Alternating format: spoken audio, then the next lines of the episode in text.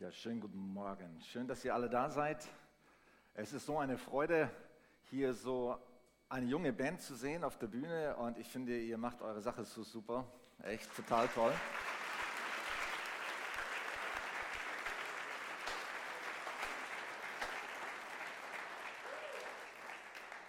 So viele junge Leute hier in der Kirche und es werden immer mehr und nicht nur Leute, die kommen, weil irgendwie ein cooles Programm geboten wird, sondern äh, Jugendliche, die kommen, die hungrig sind nach Gott, die lieben es, ihn zu an, anzubeten und äh, das ist einfach eine, eine, so eine Riesenfreude.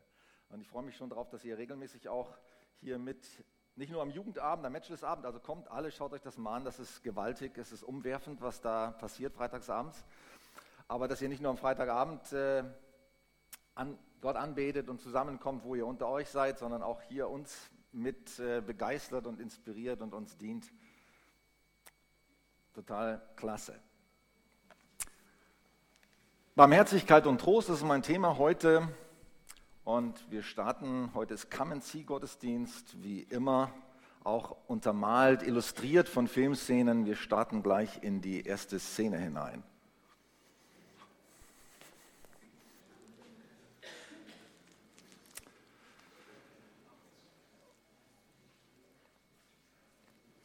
Wenn man über Barmherzigkeit und Trost spricht, dann gibt es einen Namen, der quasi stellvertretend für das Thema steht.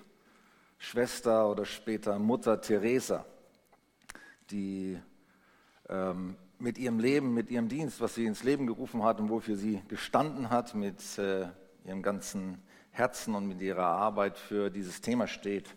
Barmherzigkeit und Trost. Es ist auch nicht sag mal, zufällig, dass ich jetzt gerade in diese Zeit dieses Thema wähle. Wenn man Todesfälle erlebt in der eigenen Familie, wie ich es getan habe jetzt in den letzten Monaten, dann äh, spielt Trost zum Beispiel eine ganz wichtige Rolle.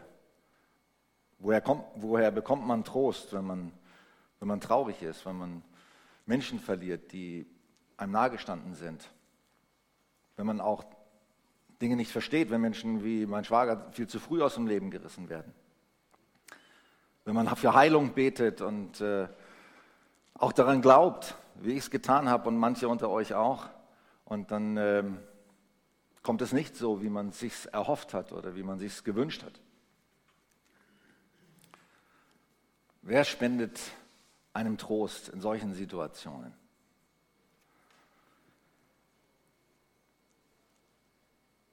Ich habe auch in der letzten Woche und nicht zum ersten Mal, sondern auch schon seit einigen Monaten einen Schwerkranken bei mir im Ort besucht. Ich habe mitbekommen von, von jemand anders, mit dem wir regelmäßig beten. Wir, wir treffen uns einmal die Woche in einer kleinen Gruppe, vier Männer inzwischen, und beten für, für unseren Ort. Möchte ich jedem empfehlen. Betet äh, mit anderen, mit denen ihr zusammen in euren Dörfern, in euren Ortschaften oder Stadtteilen wohnt, für die Menschen, die ihr kennt, mit denen ihr zu tun habt, die euch über den Weg laufen, eure Nachbarn, da wird sich viel bewegen. Wir haben das auch schon erlebt. Manchmal haben wir auch erlebt, dass sich nicht viel bewegt über längere Zeit, aber wir glauben trotzdem daran, dass das Gebet eine ganz große Macht hat.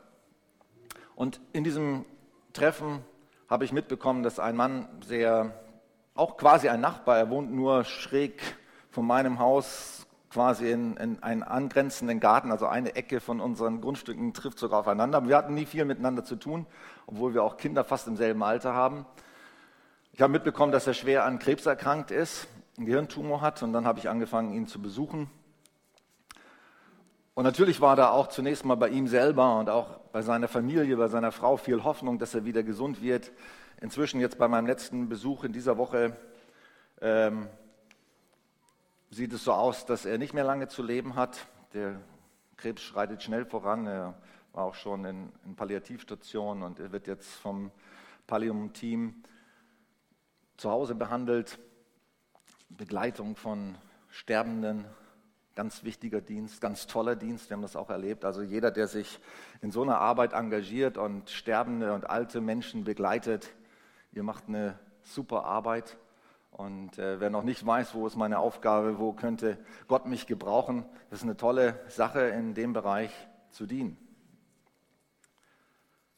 Ich sehe jede Woche hier den Hans immer hier auf unserem Parkplatz fahren und er fährt seit einem halben Jahr mehr, mehrfach die Woche, glaube ich, hier ins äh, AWO Altenheim und besucht alte Menschen begleitet sie. Super. Und ich habe auch, ich bin zu dem, zu dem Mann gegangen und ich habe gemerkt, das ist so ein wichtiger Dienst, Menschen zu begleiten, zu trösten, ihnen etwas von der Liebe, von der Barmherzigkeit Gottes nicht nur zu sagen, sondern irgendwie zu geben, so gut man es kann. Man spürt ganz deutlich, ich auch in der letzten Woche, gerade bei dem letzten Besuch, wie, wie begrenzt man mit seinen eigenen Möglichkeiten ist, wie begrenzt man in seiner eigenen Kraft ist, andere zu trösten. Aber gerade in solchen Situationen merkt man, wie sehr man auf Gottes Hilfe angewiesen ist und auf, dass er mit seiner Barmherzigkeit und mit seiner Liebe und mit seinem Trost durch uns wirkt.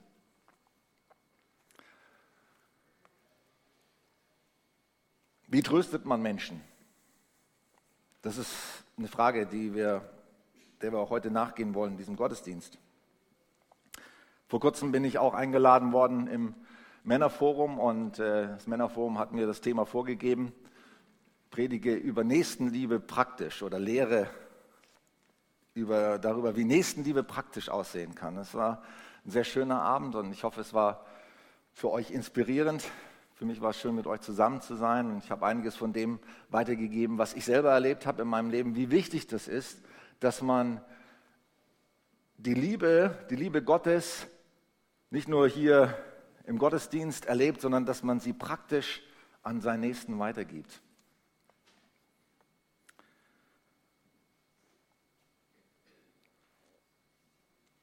Ich habe auch, äh, zunächst wollte ich eigentlich über Gandhi predigen, weil ich habe im vorletzten Kamenzi-Gottesdienst über Nachfolge gesprochen mit dem Film von Dietrich Bonhoeffer, da gezeigt oder Ausschnitte aus dem Film.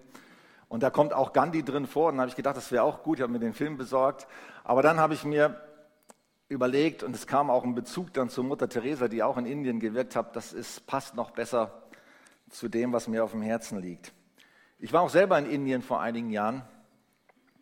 Und in der Vorbereitung ist mir das auch wieder stark vor Augen gekommen, die Erlebnisse, die ich da gemacht habe. Wir haben, Markus hat schon auf den äh, Missionsbrief hingewiesen, der indischen Dörfermission. Wir unterstützen ja die Arbeit seit vielen Jahren, Jahrzehnten im Grunde. Und einige von euch waren auch schon dort, einige von uns waren schon auf äh, Missionsreisen in Indien. Und ich möchte euch jedem empfehlen, wenn mal wieder so eine Gelegenheit ist, in Indien zu sein oder auch nach Serbien, das ist naheliegender vielleicht und das auch öfter, dass wir dort Einsätze machen, mal da in so einen Einsatz zu gehen und mal unter wirklich armen Menschen, wirklich arme Menschen mitzubekommen und ihnen zu dienen. Das verändert das Leben. Das verändert unsere Einstellung zu Gott, unsere Dankbarkeit für das, was wir haben. Es, es tut so viel mit uns und bewegt so viel. Es erschüttert auch. Also mich hat meine Indienreise, die ich, wo ich vor sechs Jahren war, zutiefst erschüttert. Vor allem, weil der Gegensatz dort so krass ist zwischen Arm und Reich und man an jeder Ecke so bettelarme Menschen entdeckt und dann spürt, wie die Frage sich auftut, wie kann man, Gott, was willst, wie kann man solchen Menschen dienen? Wie willst du diesen Menschen helfen? Das verändert einen. Die Geschichte vom barmherzigen Samariter, Lukas 10, die ist euch jedem von uns geläufig wo ein Mann zu Jesus kommt und ihn fragt, was bedeutet es eigentlich, gläubig zu sein und Gott zu lieben und seinen Nächsten zu lieben und wer ist überhaupt mein Nächster? Und er ihm aufzeigt, ja, Nächstenliebe muss praktisch werden. Und im Grunde begegnen wir, wenn wir die Augen offen haben, sie jeden Tag Möglichkeiten, an denen wir anderen helfen können und dienen können. Und das ist unser Auftrag.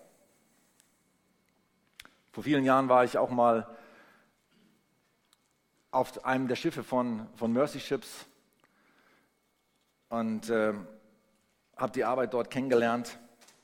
Und ich muss sagen, es ist so fantastisch, was, was Christen auf dieser Welt bewegen. Menschen, die eine Vision haben, nicht nur Mutter Teresa ist ja nur ein Beispiel, es gibt so viele. Menschen, die eine Vision haben und sagen, ich will etwas verändern, ich will mich von der Liebe Gottes treiben lassen und ich will es praktisch werden lassen. Und was daraus entstanden ist, aus, einer, aus einem Gedanken, einer Vision, ein Schiff für Gott zu haben. Und wenn ihr euch ein bisschen auskennt oder wenn ihr nichts darüber weißt, dann forscht mal darüber Mercy Ships und die Geschichte, was da passiert ist, ist gewaltig. Und ich bin von zutiefst überzeugt, dass wenn wir die Liebe Gottes nicht auf praktische Art und Weise, seine Barmherzigkeit und seinen Trost nicht auf praktische Art, Art und Weise weitergeben, dass unsere Worte leer und hohl sind.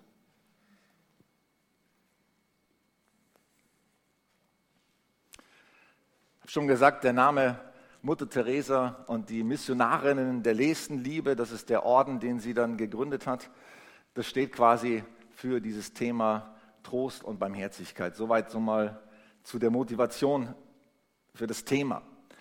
Die Quelle für Trost und Barmherzigkeit finden wir in der Bibel, finden wir bei Gott. 2. Korinther 1, Vers 13. Das könnt ihr mal einfach, äh, wenn ihr etwas mitnehmt aus diesem Gottesdienst, etwas behaltet, dann behaltet diesen Vers und, und schreibt ihn tief in euer Herz. Gelobt sei Gott, der Vater unseres Herrn Jesus Christus, der Vater der Barmherzigkeit und der Gott allen Trostes. Das ist unser Gott. Unser Gott ist ein Vater der Barmherzigkeit. Ist, sein Herz schlägt voll Mitleid, voll Mitgefühl mit notleidenden Menschen, mit Menschen, die Hilfe brauchen. Und bei manchen ist die Hilfe sehr offensichtlich, wie die armen Menschen in Indien. Aber ich bin überzeugt, wenn wir hier, sag ich mal, mit, einer, mit einem X-Ray durch unsere Herzen gehen würden, und durch unsere Lebenssituationen, dass da viel Not ist. Vielleicht nicht so offensichtliche materielle Not, aber Herzensnot, seelische Not, Beziehungsnot. Und Gott ist barmherzig mit Notleidenden, mit dir und mit mir. Er will uns trösten, er will uns seine Barmherzigkeit zeigen.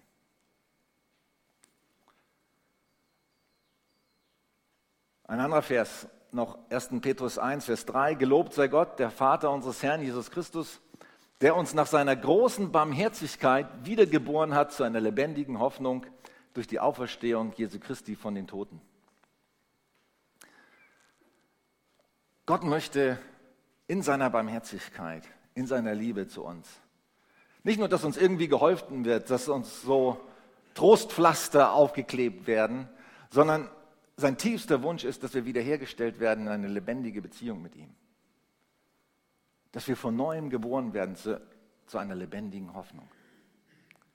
Und wenn du heute Morgen hier bist und du hast diese lebendige Hoffnung noch nicht in deinem Herzen, du weißt nicht, dass, dass es da einen Gott gibt oder du hast es noch nicht erlebt oder für dich noch nicht festgemacht und noch nicht entschieden, dann ist heute die Möglichkeit, dass du ihn kennenlernst, ihn einlädst und diese Barmherzigkeit und diese Liebe erlebst und zu neuem Leben geboren wirst. Über 250 Mal lesen wir in der Bibel über die Barmherzigkeit Gottes. Das ist ein, eines der wichtigsten Themen. Genauso wie Trost. Trost und Barmherzigkeit. Trost kommt aus der Liebe und aus der Barmherzigkeit Gottes. Wir lesen in Jesaja 61, das war ja die erste Predigt, die Jesus hielt, als er ähm, in Nazareth anfing zu predigen und in Kapernaum anfing zu predigen, öffnete er die Bibel und welchen Text las er? Jesaja 61, Vers 1 und 2. Der Geist des Herrn ist auf mir, weil er mich gesalbt hat, den Elenden frohe Botschaft zu bringen. Und dann geht es weiter und zu trösten alle Trauernden, den Gefangenen den Kerker zu öffnen, jeden, den Kerker zu öffnen. Jeder, der in irgendeiner Form von Gebundenheit ist, gefesselt ist, in Freiheit zu führen. Aber zu, zu trösten, Barmherzigkeit zu zeigen, das war der Auftrag von Jesus. Das war sein Anliegen. Deswegen ist er gekommen. Wir schauen uns mal die nächste Szene an.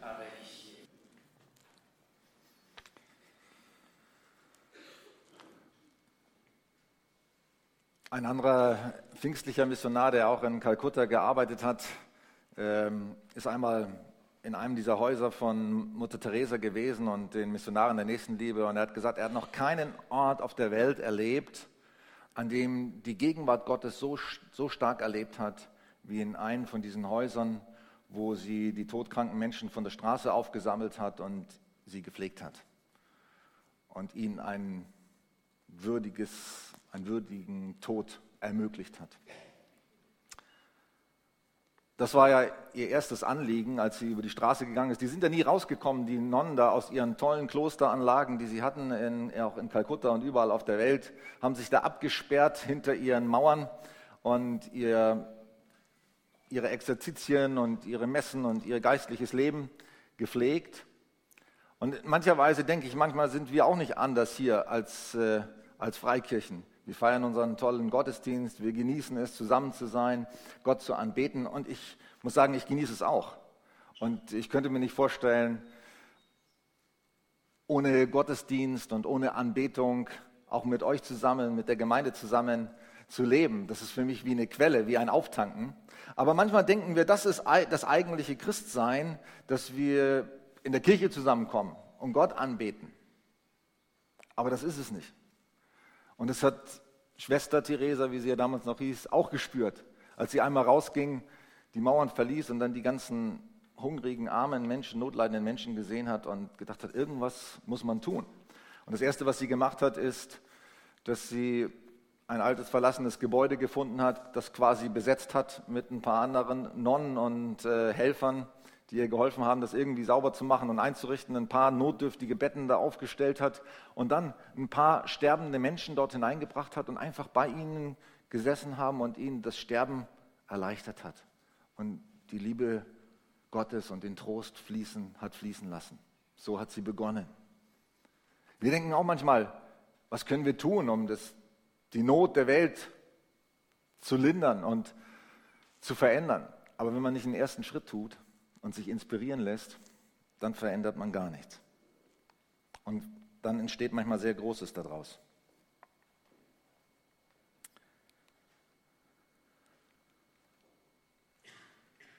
Matthäus 25, äh, Vers 14, die Endzeitreden von Jesus, die erschüttern viele von uns, wenn wir sie lesen.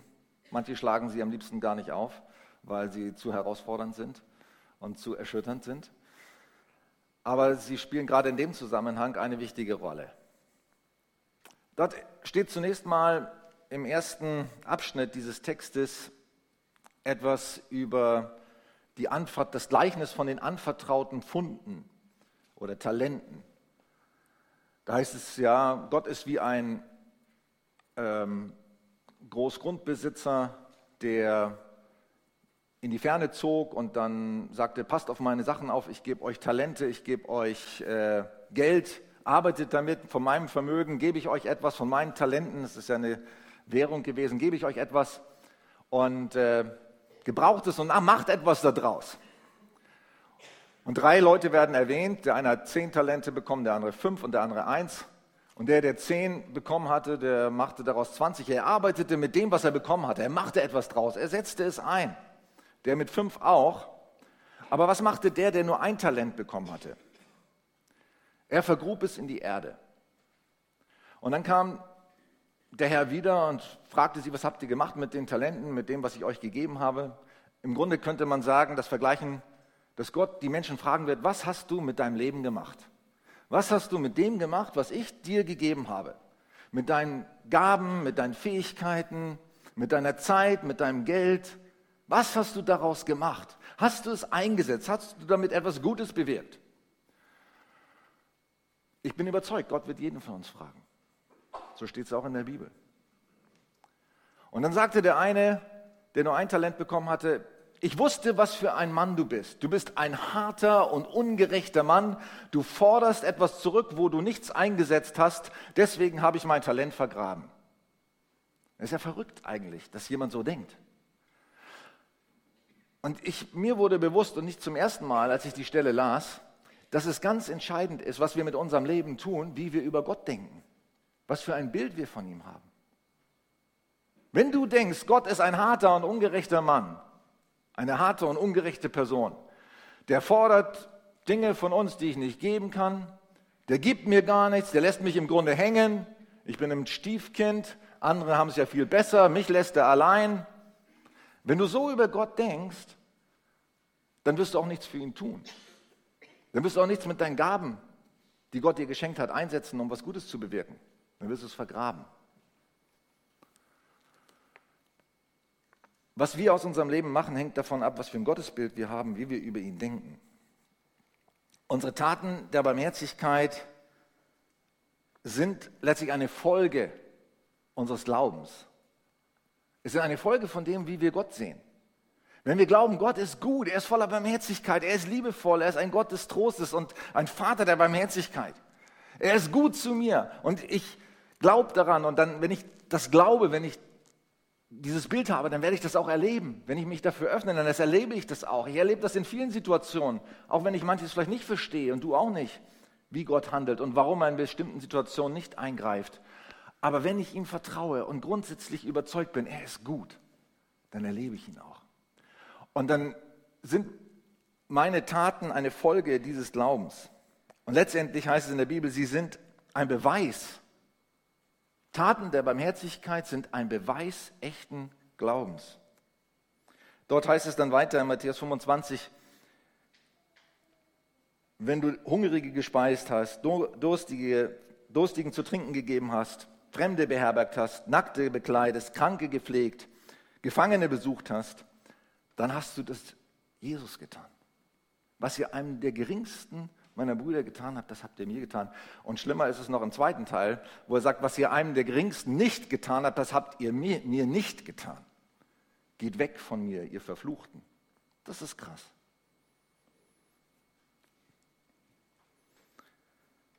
Oder wer ein Kind aufnimmt, der nimmt mich auf, heißt es in Matthäus 18, Vers 5.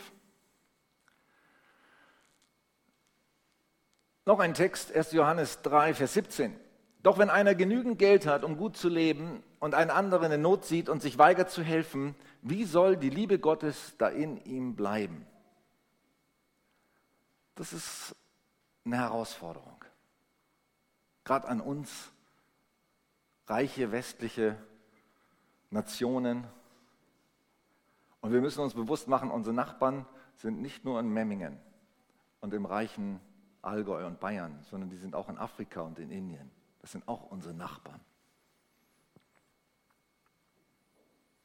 Liebe Kinder, wir wollen nicht davon reden, dass wir einander lieben. Unser Tun soll ein glaubwürdiger Beweis unserer Liebe sein. Hieran erkennen wir, dass wir in der Wahrheit leben und Gott voller Zuversicht begegnen können. Selbst wenn unser Herz uns verurteilt, denn Gott ist größer als unser Herz und er weiß alles. Und Jakobus 2, Vers 14, nur mal so auch nochmal zusammengefasst diesen Text. Glaube ohne Werke ist tot. Wir schauen uns mal die letzte Szene an.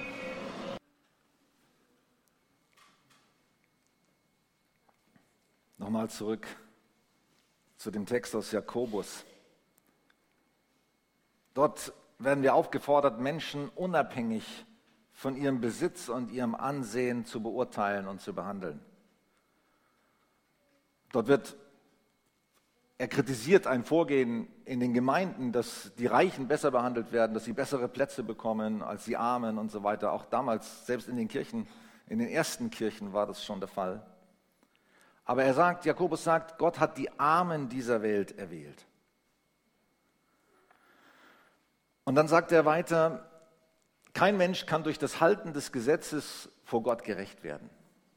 Kein, keiner kann sich das verdienen sondern jeder von uns ist auf Gottes Barmherzigkeit angewiesen. Und dann kommt ein Text, den möchte ich ans Ende stellen von diesem Gottesdienst, der mir so gut gefällt. Es wird ein unbarmherziges Gericht über den ergehen, der nicht Barmherzigkeit getan hat. Barmherzigkeit aber triumphiert über das Gericht. Gottes Barmherzigkeit triumphiert über das Gericht. Wir hätten alle ewige Strafe verdient. Jeder von uns ist in gewisser Weise lieblos, egoistisch, hat vieles getan, wo er hätte verurteilt werden können. Im letzten Gericht, wenn wir Rechenschaft abgeben müssen für, für das, was wir getan haben. Das heißt, jeder von uns ist auf die Barmherzigkeit Gottes angewiesen. Auch wenn wir vor Gott stehen werden irgendwann. Können wir uns nicht berufen und sagen, wir haben aber alles gemacht. Wir haben unser Leben voll eingesetzt. Wir haben jedem Bedürftigen gedient. Wir haben jede Gelegenheit genutzt. Wir haben gewuchert mit unseren Talenten. Wird irgendjemand da stehen von uns und sagen können, ich habe alles getan, ich habe das verdient? Nein. Wir alle sind auf die Barmherzigkeit Gottes angewiesen. Und weil wir das sind, sollen wir auch Barmherzigkeit üben, miteinander und vor allem auch mit den, mit den armen Menschen dieser Welt, mit denen, die entrechtet sind, die nicht für sich eintreten können, die notleidend sind, mit den Schwachen, mit den Alten, mit den Kranken, mit denen, die im Gefängnis sitzen sogar. Barmherzigkeit triumphiert über das Gericht. Ich möchte euch einladen, nochmal mit mir zusammen zu beten. Steht bitte dazu auf.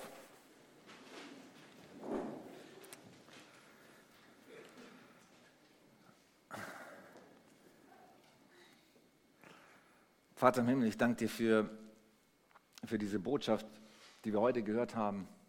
Die Botschaft von deiner Barmherzigkeit, von deiner Liebe, von deinem Trost. Danke, dass du ein Gott der Barmherzigkeit und des Trostes bist. Danke, dass wir dich so kennenlernen dürfen. Und das brauchen wir so dringend, damit wir das auch weitergeben können. Wir, wir brauchen das, dass wir dich erleben in deiner Barmherzigkeit, in deiner Liebe, in deiner Vergebung. Aber du hast uns auch herausgefordert heute mit dem Leben von Mutter Teresa, mit den Botschaften aus der Bibel, dass wir unser Leben hingeben, dass wir wuchern mit dem, was du uns geschenkt hast, mit den Möglichkeiten, die du uns gegeben hast, mit unseren Gaben, mit unseren Fähigkeiten, mit unserer Zeit, mit unserem Geld mit unserem Besitz. Herr, wir, wir bekennen dir heute, dass wir ganz oft nur für uns selbst gelebt haben, auch als Kirche.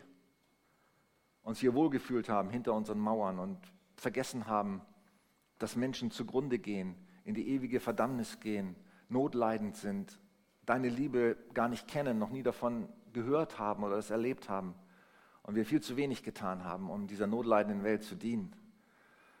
Und wir bitten dich, dass du uns, dass du uns hilfst und dass du uns inspirierst,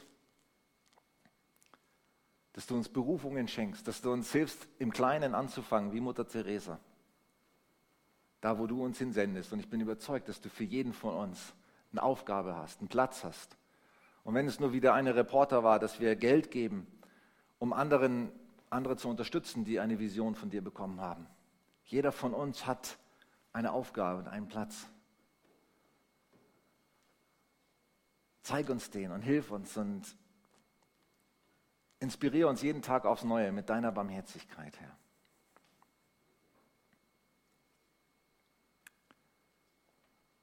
Und ich möchte jetzt auch noch die Gelegenheit geben, wenn jemand hier ist heute Morgen, der sagt, ich möchte, ich habe noch nie von der die Barmherzigkeit Gottes erlebt, ich habe nur davon gehört, auch heute davon gehört, aber ich möchte sie erleben für mich selber. Ich möchte die Vergebung für mich selber erleben. Ich möchte seine Barmherzigkeit erleben, ich möchte diesen Gott kennenlernen dann möchte ich ganz besonders für dich heute Morgen beten. Du kannst es einfach zeigen, wenn du deine Hand hebst und sagst, hier bin ich. Ich möchte, ich möchte Jesus einladen, dass er in mein Herz kommt. Ich möchte seine Liebe erleben. Seinen Trost, seine Barmherzigkeit, seine Befreiung. Ich spüre, ich brauche das. Dankeschön. Vater, ich bete für die, die heute Morgen hier sind und die dich noch nicht kennengelernt haben, ganz besonders in deiner Barmherzigkeit und Liebe, dass du ihnen begegnest und dass du ihnen zeigst und ihnen dieses neue Leben schenkst. Du hast uns wiedergeboren zu einem neuen Leben durch deine Barmherzigkeit. Und ich bitte dich für die, die sich gemeldet haben oder die in ihrem Herzen diesen Wunsch haben, dass du ihnen das schenkst und dass du ihnen begegnest in deiner Liebe, Herr. Amen.